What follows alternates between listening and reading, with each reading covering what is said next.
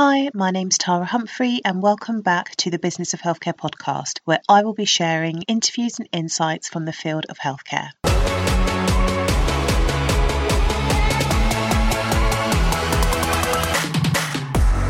The Business of Healthcare podcast is brought to you by THC Primary Care, where we provide operations and project management to primary care networks.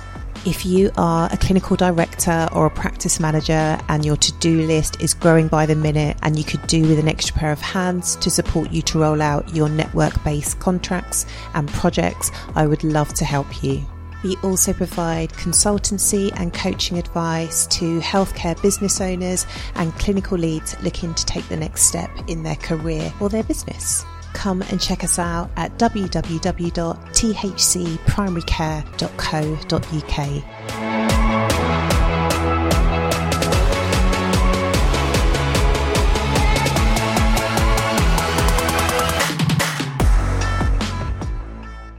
Hi, and welcome back to the Business of Healthcare podcast. I hope you guys are doing well. So, in this solo episode, I am going to be talking with you and sharing with you my experience and lessons learned of letting people go from the business. And the reason why I'm sharing this with you is that in the six years to date I've been in business, I have let people go due to redundancy, and because they weren't a right fit with the team as we move forwards. And and I've just learned so many lessons. And in preparing for these really difficult conversations, I was scouring the internet to try to find how to make somebody redundant, what to do when you need to fire somebody, and how does it feel. And what you get, you will get, you know, millions of articles but they're all written, or the majority of them are written from a place of somebody teaching you the textbook way of how to do it. But what I was looking for is I wanted to hear of a business owner that had done it. I didn't want to hear the polished best practice version. I wanted to hear I've recruited somebody and I let them go, and this is what happened. This is how I felt, and this is what happened in the end. And I couldn't find that many. So I thought, Tara, take one for the team, be vulnerable, put yourself out there, and share your experiences with the view that if any of you find yourself in this unfortunate position, you can not only get the best practice, but you can get the other side of the coin from somebody that's actually doing it that, that's recently done it to help you make you feel better and to let you know you're not alone. This does happen. You're not a bad person, and you will learn lots of lessons to help you shape your next hire. So, if we kick off with my lessons learned, if I'm being really honest, when I have let people go, those were the people even in the interview, I felt like they yeah they they could do it. Like i wasn't sold on them but i felt so desperate to recruit and convince myself that they were the right hires. I made concessions.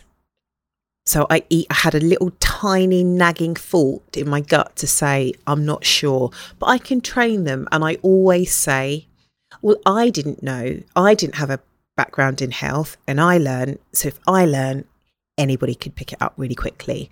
So I think when the person hasn't worked out, it's because I did see the signs when I first interviewed them and pushed them aside because I felt like Tara, you're being too picky. You can train them. They seem nice. like, so a big lesson learned is to slow down in my recruitment, have somebody with me when I recruit where possible. And we definitely will moving forward or have a panel. But to, you know, like if it's not hell yes, it is a no. It is a no. And that is best for everybody all around. The other lesson learned is around the induction period. So we do have, sometimes we have a 12 to 14 week induction program. We do have regular one to ones. We do have a competency framework. I feel like we've got a good induction plan and I make sure I've got time to support all of the new hires coming into the business. I think that the lesson I have learnt is that when somebody seems like they are progressing really well and you think, yep, yeah, they've got it, they're fine, no problem. I haven't in the past still followed the induction program. I've taken my foot off the pedal and gone, nope, they're fine. They've cracked it. They fit into the team. They're performing well. I don't need to manage them so closely. And then what happens is, oh, yeah, I do still need to manage them. They feel like, yeah, I've passed my probation, kind of feet are more under the table. And both of us stop firing on all cylinders. And then I have to have the difficult conversation and reset expectations and make sure the structures are in place to make sure they can do their job. So that is a really key lesson. No matter how good somebody seems to be in the early days, make sure we follow the induction plan. So then I don't, so then it's not a surprise. It's, you know, it is a bit unfair if then I'm going, yeah, yeah, you're amazing, you're fine. And then like in 12 weeks, I'm like, do you know what? You know, like actually, we need to have a conversation. And I'm not sucking them in that conversation, but it is, you know, the, the tone of the conversation is very different. And what I've learned is that none of this stuff should ever be a surprise when people are not performing well. We should never blindside them. It should never be a surprise if we've got the right kind of talent management and HR processes in place. Another lesson learned, although I feel like I learned this when I was employed way back when, and that is to document everything. And I say that because I used to, I've line managed lots of people and make sure we document the one to ones. So that's something that we do regularly. Make sure you document it and make sure you vocalize and document what is working well and areas for development, how you can support that person and how they can also support themselves. It's two way. But as the employer, we have to make sure we give people all of the resources, all of the support they need to do to succeed. So document everything because when you do need to make that difficult conversation, you want to make sure you've got the evidence and the kind of paper trail to support that. And I'm lucky that I have always done that in the business. So that's it's not a lesson learned I've learned the hard way, but I make sure I document everything. Definitely. Okay, so then moving on. So the next kind of note I've made to myself is what is best for the business? This is a strategic decision. It is not a personal decision. And that's a le- it's I've learned that the hard way because I want to be liked, I want to be kind. I know so many people that have spoken to me and said this person's not right for the business, this person's not right for the business. A year later, they're that person's still there and you know a year later then they've gone oh no that person's really settled into their role. And i'm like how they've been so patient. They've really really given this person the opportunity and it's knowing when to stick it out and when it's not the right fit. And i think i've waited a little bit too long because i want to give people the chance and the opportunity. I don't want to get rid of people I've left it a little bit too long. And when I ask myself, what does this business need to grow? The answer is always 100% crystal clear. And I know what I need to do. I don't want to do it because it makes me feel like crap. But what does the business need to do to grow? But the question is, when we're getting down to the wire, I suppose the question always is, what does this business need to grow? What people do we need on the team? What skills and attributes do we need on the team? What level of support am I able to give to this particular role on the team? Do I need somebody with experience or do I need somebody that um, can fulfill an apprenticeship, a junior member of team that I can really support? And just be really honest with that. And then the next question from a business perspective is what financially makes sense? What is viable? As we move forward, and something that may have been viable before may no longer make sense moving forwards. So, these are questions that I've asked myself and ask myself. And then, kind of another self coaching question I ask myself is what is preventing me from taking this the next step? And it's around fear, it's around confidence, it's around it's me feeling responsible to for other people's, you know, like financial responsibilities and getting their mortgage paid and things like that. but it has to be a non personal decision. And I think I really, really struggled with that. So if you're really, if you know what you need to do, you know what financially makes sense, if you've given somebody every opportunity to develop and step up, and they're not right for your business, they're just not right for the business. It's not, they're not horrible people. You're not a horrible person. It's just that, and I say to people, and I've had to say to myself, there are billions of people in this world if there is turnover in your team, don't beat yourself up that everybody that walks through your door may not be the perfect fit. That is okay. We just need to get much better at recruiting having a nice slow recruitment process having a good induction process and working with people where this is their zone of genius helping people to find the right people and embed them into the team. Like get help. There's no shame in saying i'm not the best at hr like they're in, just like how we work with accountants and how we work with business coaches. And I have worked, and I've mentioned her on a podcast before, with a lady called Shelli Warren, who is part of the BizChix family. I've also worked with the founder Natalie Eckdahl, and Shelli has got a podcast called Stacking Your Team. And if you do not listen to it and you manage a team or you run your own business, listen to this podcast. It is excellent. It is excellent. And I listened to a podcast called, it was something like How to Let Somebody Go and Keep Them Loyal to Your Brand. It was excellent. And I followed the advice exactly. And we had a really good parting of ways. The door's still open. It's just not the right fit at the moment. But it couldn't have gone any better. And I messaged her after I'd listened to the podcast and I'd had the conversation with the then team member and explained what had happened. And it was definitely thanks to that podcast. And I've gone to Shelli in the past to say, I've got this tricky situation. Can you help me?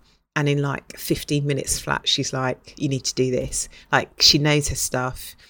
If you ever need any help, I, yeah, Shelli Warren is your go to. She is now your go to, I promise you. The other lesson I've learned is around preparation. So, when I've had to make difficult decisions, and I haven't learnt this lesson the hard way, is just to, I've made sure I've really prepared. So, when I finally think, right, Tara, today is the day, I really, really prepare. I will visualize the conversation. I'll play out a couple of scenarios. I'll be very to the point but I want to let this person go in a nicer fashion as possible. One of the things I've done is around making sure I'm really carefully prepared for the conversation and also thought about how can I make a really crappy situation a tiny bit better and that is what can I afford to pay them if they don't have redundancy, if they have not not been in the business long enough to have redundancy. And it does make a difference. It's me showing I don't hate this person. It's just unfortunate. And it makes the parting just that little less horrible. So if you can afford to pay them six weeks, eight weeks, do, do that. That's one thing I've done. You don't have to, but that's what I have done. And where I can afford it, I will give as much as I can, which makes sense to help see that person off onto their next part of the journey and give them a reference and be very honest around their strengths. So just because somebody wasn't right for my business, I'm not, you know, they could be amazing for your business. It's about fit. And also, I recorded an episode, it was episode 46, where I discussed when you're the bearer of bad news. So I shared my perspective on what it feels like to deliver bad news and that it's just as hard to give it as it is to receive it. And I know people on the receiving end will think, shut up, Tara. no, it's not. But it is. It really is. I, I mean, I let somebody go, this was quite a while ago, where there was a series multiple failures that had happened. And I still cried when I let this person go. I felt terrible. I really, really did even though that person should have gone ages ago, ages ago. That's a, that's a lesson. That's a story for another day. So it is hard, and I think, but as hard as it is, I have never regretted letting somebody go. The moment I have done it, I have breathed a bit of a sigh of relief, like that was the right decision. They will go on and smash it in another organisation, and I will go onwards and upwards with another bag of lessons learnt. And other little things, and you'll get this elsewhere around choosing the time of day. So, you know, I just want to get it done at the beginning of the day. Make sure you're in a situation where the person doesn't have to kind of walk into a room f- filled with people. Just really pick your timing, pick your moment as well as you can do. Take a moment to reflect and then look forwards. And yet, just I can't stress enough keep your eyes looking forward. You can't undo the past, you can learn from it, but then we just need to crack on. So I hope this is helpful. Check out episode 46 when you were the bearer of bad news. Please subscribe to the Stacking Your Team podcast with Shelli Warren. I hope you liked it. I hope you found it useful, and I'll see you in the next episode.